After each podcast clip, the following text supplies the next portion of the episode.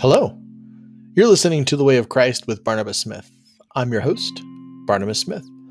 Each week, uh, we're taking a look at a passage from the beginning of the Christian Bible known as the Gospels. Each Gospel tells the Jesus story from a slightly different perspective. And by looking at each one, we can get a more complete view of who Jesus was and what his teachings are all about. I've split up the Gospels into 52 pericopes to keep us on pace for a year long overview. Uh, traditionally, it's Matthew, Mark, Luke, John, and then Acts as an as an addition. Uh, I am doing them in the order that they were written, uh, so it would have been the order that um, people would have heard them first. So we're starting in Mark, and then we'll do Matthew, then Luke and Acts, because they're a two volume set, and then we'll end with John. Uh, this week's pericope is Mark chapters five through six. So let's get into it.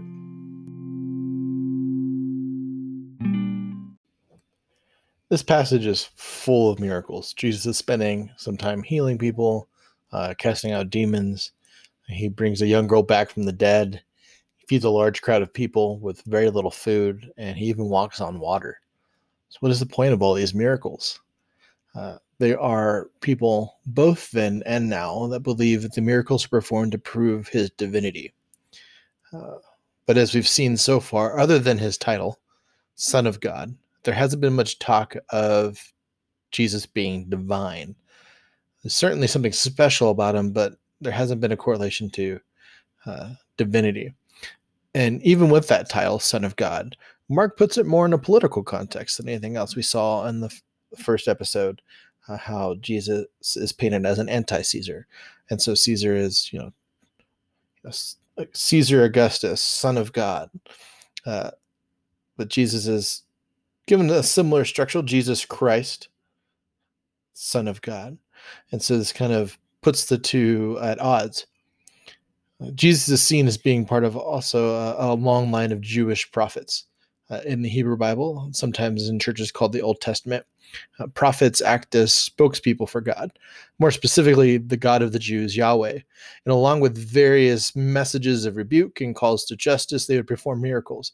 But these miracles were Yahweh's way of stepping into the situation and enacting justice when other people would not. Yahweh would take a hands on approach through the prophets to course correct or to just drive home a point. And I want you to remember also Jesus' central message. He's calling people to rethink their relationship to God, their neighbors, and themselves. And these miracles he's performing, the main event and the main point is not the miracle itself. It's what's happening because of the miracle. And so some of these, uh, you know, uh, are debated and, you know, dissected. Like, how do you feed 5,000 people with two loaves of fr- uh, bread and a couple fish? Or you know, I don't really believe in demons, so I don't know if this is for me. Uh, or even, uh, did he really raise her from the dead, or was there something else going on? The specifics are besides the point, and you can go on and on and debate those. Um, but what Jesus is doing and what the tradition that he's following with these miracles are doing is they're driving home a point about who God is and his relationship to us and what he wants to do in the world. So we need to look at what's happening because of the miracle. So we're going to take a look at the first one right at the beginning of chapter 5, where Jesus casts out a demon. So if you're following along in the Bible, uh, an app or whatever, um, the the section we're going to look at is Mark chapter 5, verses 1 through 20. Uh, this is a fairly well known story if you spent any time in church. Uh, if not, then you come at this with fresh eyes, and I think that's the best way to come at it. So uh, we'll start with verse 1. So they came to the other side of the sea. This is Jesus and his disciples. They've they've crossed the Sea of Galilee to the region of the Gerasenes. And as soon as Jesus had got out of the boat, he met a man coming out of the tombs who was under the power of a foul spirit. Some translations say uh, a demonic spirit, uh, who made his home in the tombs. Uh, you know, what we would consider modern psychology didn't exist then wouldn't exist for a thousand years or so. Uh, so demon possession or foul spirits would have been seen by us uh, possibly as mental health problems. And so just keep that in mind as we read the rest of the story. No one had ever been able to secure this man, even with a chain. For though he had many times been left secured with fetters and chains, he had snapped the chains and broke the fetters to pieces, and no one could subdue him. Uh, night and day he was continually shrieking in the tombs among the hills and cutting himself with stones. So again, uh, if if you have any experience or know someone who self harms this or has mental health issues or depression or anything like that, um, kind of get a picture of that in your head as you're thinking about this young man. Um, and notice how the people around him responded. They didn't quite know what to do with him.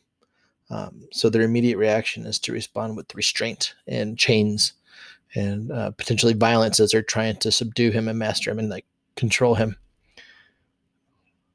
Just continuing on, uh, catching sight of Jesus from a distance, this man ran and bowed to the ground before him, shrieking out in a loud voice, What do you want with me, Jesus, Son of the Most High God?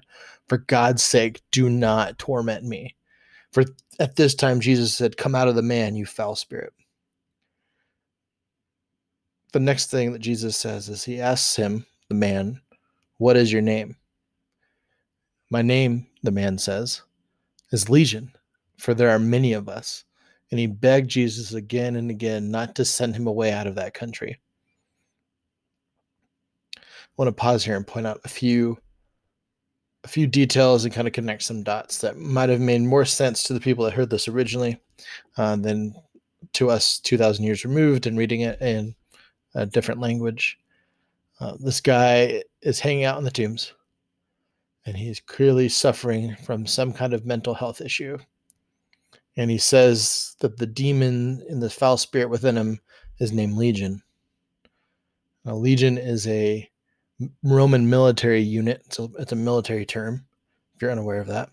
And the region of the Gerasenes, and we'll see later in this passage, also referred to as the Ten Cities, is the Roman part of, of the Sea of Galilee.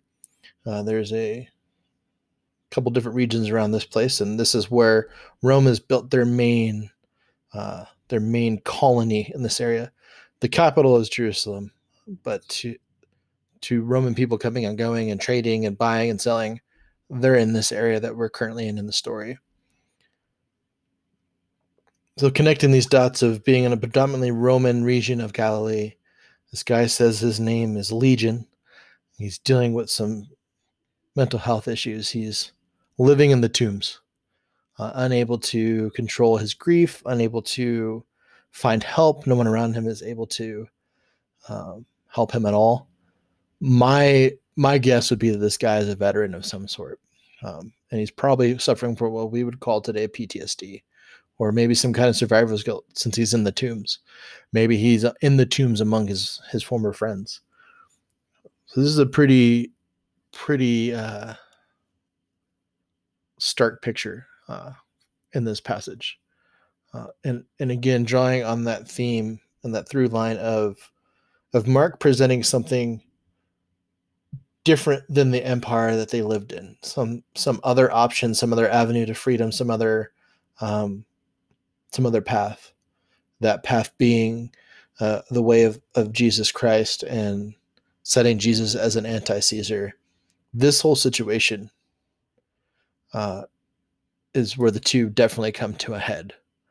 Uh, and the, and this will there'll be different events like this throughout the gospel, um, but this is definitely a big one because we here we have this man who, from what I can at least deduce, I'm not a psychologist, so don't take that um, as like a medical thing, but from what I can deduce from the text, it, it, it seems like the empire has used him.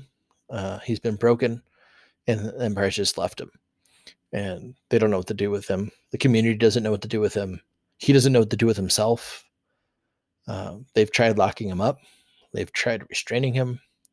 I'm sure at this point, all of his relationships with his family, his relationship with his community are broken. And with the uh, the self harm and the seems like sleepless nights, his relationship to himself is possibly broken at this point. So here we have someone who potentially was a part of what made Rome Rome. Rome is, was famous for their military, famous for their military might. Uh, they were the most powerful army of their day. Uh, here we have the after effects of that. And then things get a little weird. And I don't, I'm not going to pretend to have an explanation for this next part. I have no idea what it means. Uh, there are plenty of people who have deduced and come up with some explanations. Um, but for the purposes of, of what we're talking about today, I'll read it um, and you can go look that up if you get curious. So there was near Jesus and this man as they're talking, a large drove of pigs, a large herd of pigs feeding on the hillside. And the spirits, the demons, or or whatever is inside this man, beg Jesus, send us into the pigs so that we can take possession of them. And Jesus gave them leave. He let them do that. So they came out of the man and went into the pigs. And the herd of pigs, about 2,000 of them, rushed down the slope and into the sea and drowned. And the men who tended the pigs ran away eh, and told the rest of the town what had happened and told everybody that they knew this this Jesus dude just did this thing and now all my pigs are gone. And the people, a crowd of people came to see what was going on. And when they came to Jesus, they found the possessed man sitting there, clothed and cleaned up in his right mind the man who had been known as Legion, and they were awestruck. Then those who had seen it related to them again what had happened to the possessed man and, and what had happened with the pigs. And so they asked Jesus to leave. And on this particular, like the crowd reacting in a way of just asking him to leave. Doesn't happen every time Jesus performs a miracle, but it's often where people around the situation can't handle it this man has been restored to himself. He's been restored to God, and he could potentially be restored to his community now that he um, is seemingly over whatever whatever things were plaguing him. Things are changing rapidly for this young man, uh, which means that things are going to change rapidly for the people around him. And in this process of this change happening, some people experience the loss of income. Those pigs uh, carried value, and there's 2,000 of them, and now they're gone. Uh, and the community doesn't know what to do with that. It's it's just too much, uh, and that kind of restoration, when restoration comes at a cost, and maybe the restoration of someone else that isn't you comes at a cost, that could be challenging. Uh, it could be frightening, and could put you in a potentially stressful situation. So while the reaction and hindsight, well, why would you ask Jesus to leave? Jesus is supposed to be this cool guy. It's very understandable, and it's it's good to put yourself in the place of the people within the story uh, to kind of better understand what their reactions are. So Jesus doesn't fight them. He he does leave, and as Jesus is getting into the boat, the possessed man or the guy who's formerly possessed begs him to let him stay with him, but Jesus refuses.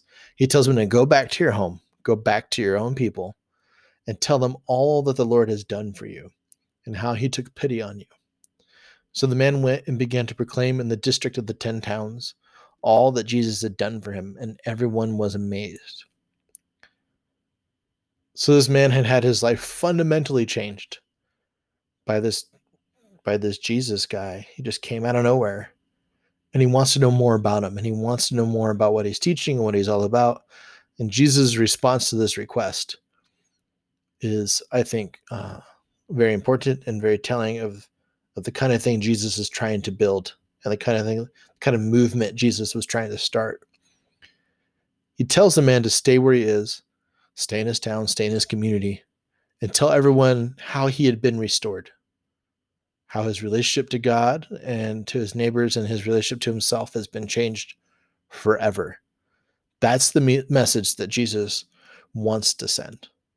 All of these relationships can be made whole. And remember, these are relationships that were broken by the empire, by the Roman Empire.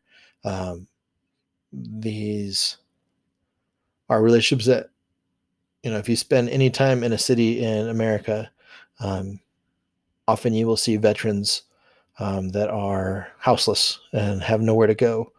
Um, these kind of scenes that we see here are not uh, while it is an ancient story, 2,000 years old, these are situations that we're seeing today still. the machine of the military and the machine of empire can chew people up and spit them out and totally destroy them. And Jesus' message then in that situation, in this situation now, is that there there is a possibility for those relationships to be restored. And here he does it in a miracle. Uh, and this point, Jesus casts out a demon. But I, I fully believe that in these situations, uh, God would like to use us in these situations. But to make that step, to make that inroads in those situations, whether it's uh, specifically with veterans or not, we have to name that brokenness before we can mix before we can fix it. And that's a key part of this story. In this man's situation, no one wanted to acknowledge what had happened to him. Uh, they tried to subdue him, they tried to chain him down, but no one was willing to acknowledge what was going on with him or what had happened to him. And when Jesus steps in to help this guy, they the first step that Jesus takes is to name the brokenness. And he has the man name the brokenness. Jesus doesn't try to impart some kind of diagnosis on him. And he allows the man to step forward. This is what's wrong with me. This is what's going on. I am Legion. I am in the you know connecting the dots again. I'm a broken piece of this machine, and and no one knows what to do with me, and I don't know what to do with myself. There's no uh, quick and easy way to deal with the fallout of these situations, whether it's veterans or other situations we're seeing around us today with uh, the Black Lives Matter movement and with uh, indigenous tribes fighting for sovereignty, uh, with climate change, with COVID, with all of the things going on in our world. Um, there's no quick and easy way to fix these things. You have to name the brokenness before you can even start fixing it. This past summer, we saw um, a lot of people naming problems in our society as they've done for centuries. Uh, and specifically, this past summer, in regards to institutional racism here in the United States. Uh, as a black man, uh, this is a obviously an issue that's near and dear to my heart because it's literally a point of survival in some instances. Um, but as these things are brought to the forefront, as these things are named, uh, these these areas of brokenness are named. There's always going to be pushback. There's going to be people unwilling to name the problem, or people whose solution to the problem is violence. They want to subdue the problem, uh, either the problem or they want to attack the people who are naming the problem. Change in restoration can mean that some people might lose something in the process. As we saw with the pig farmers.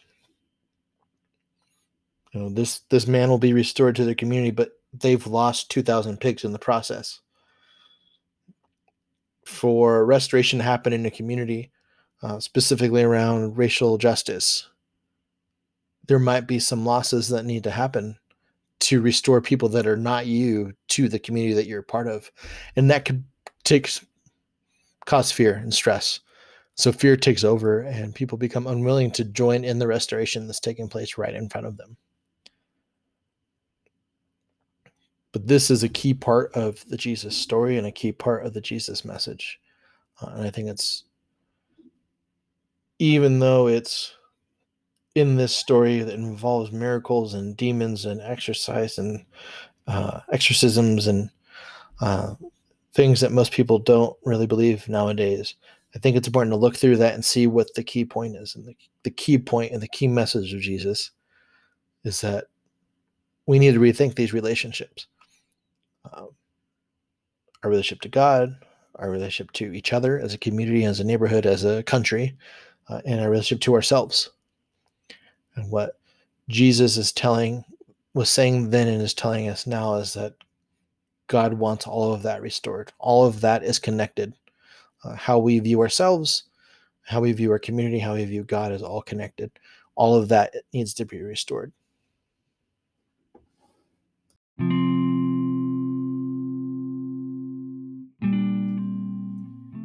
And that's it for this uh, passage, pericope uh, 3 Mark 5 through 6. Uh, because of the way I'm doing this podcast, I'm only focusing on one lesson from passage, whole passage, uh, usually two chapters long. Specifically in this one, especially, specifically, especially, you get the idea. I encourage you to read the rest of the passage on your own. I want you to take a look at each miracle and see how uh, restoration is involved in each of those. Uh, restoration of the person involved, or the families involved, or the group of people involved. Try to see how their relationships to themselves, uh, to the community around them, and to God, how those are restored by the miracle, by this mysterious thing that takes place that Jesus initiates. Feel free to reach out with questions uh, from this lesson or podcast uh, and or the passage in total. Uh, you can reach me on Twitter or Instagram. My handle is Barnabas Prime. If you're on Anchor, uh, you can leave a voice message. Thank you for joining me today. Blessings and peace to you.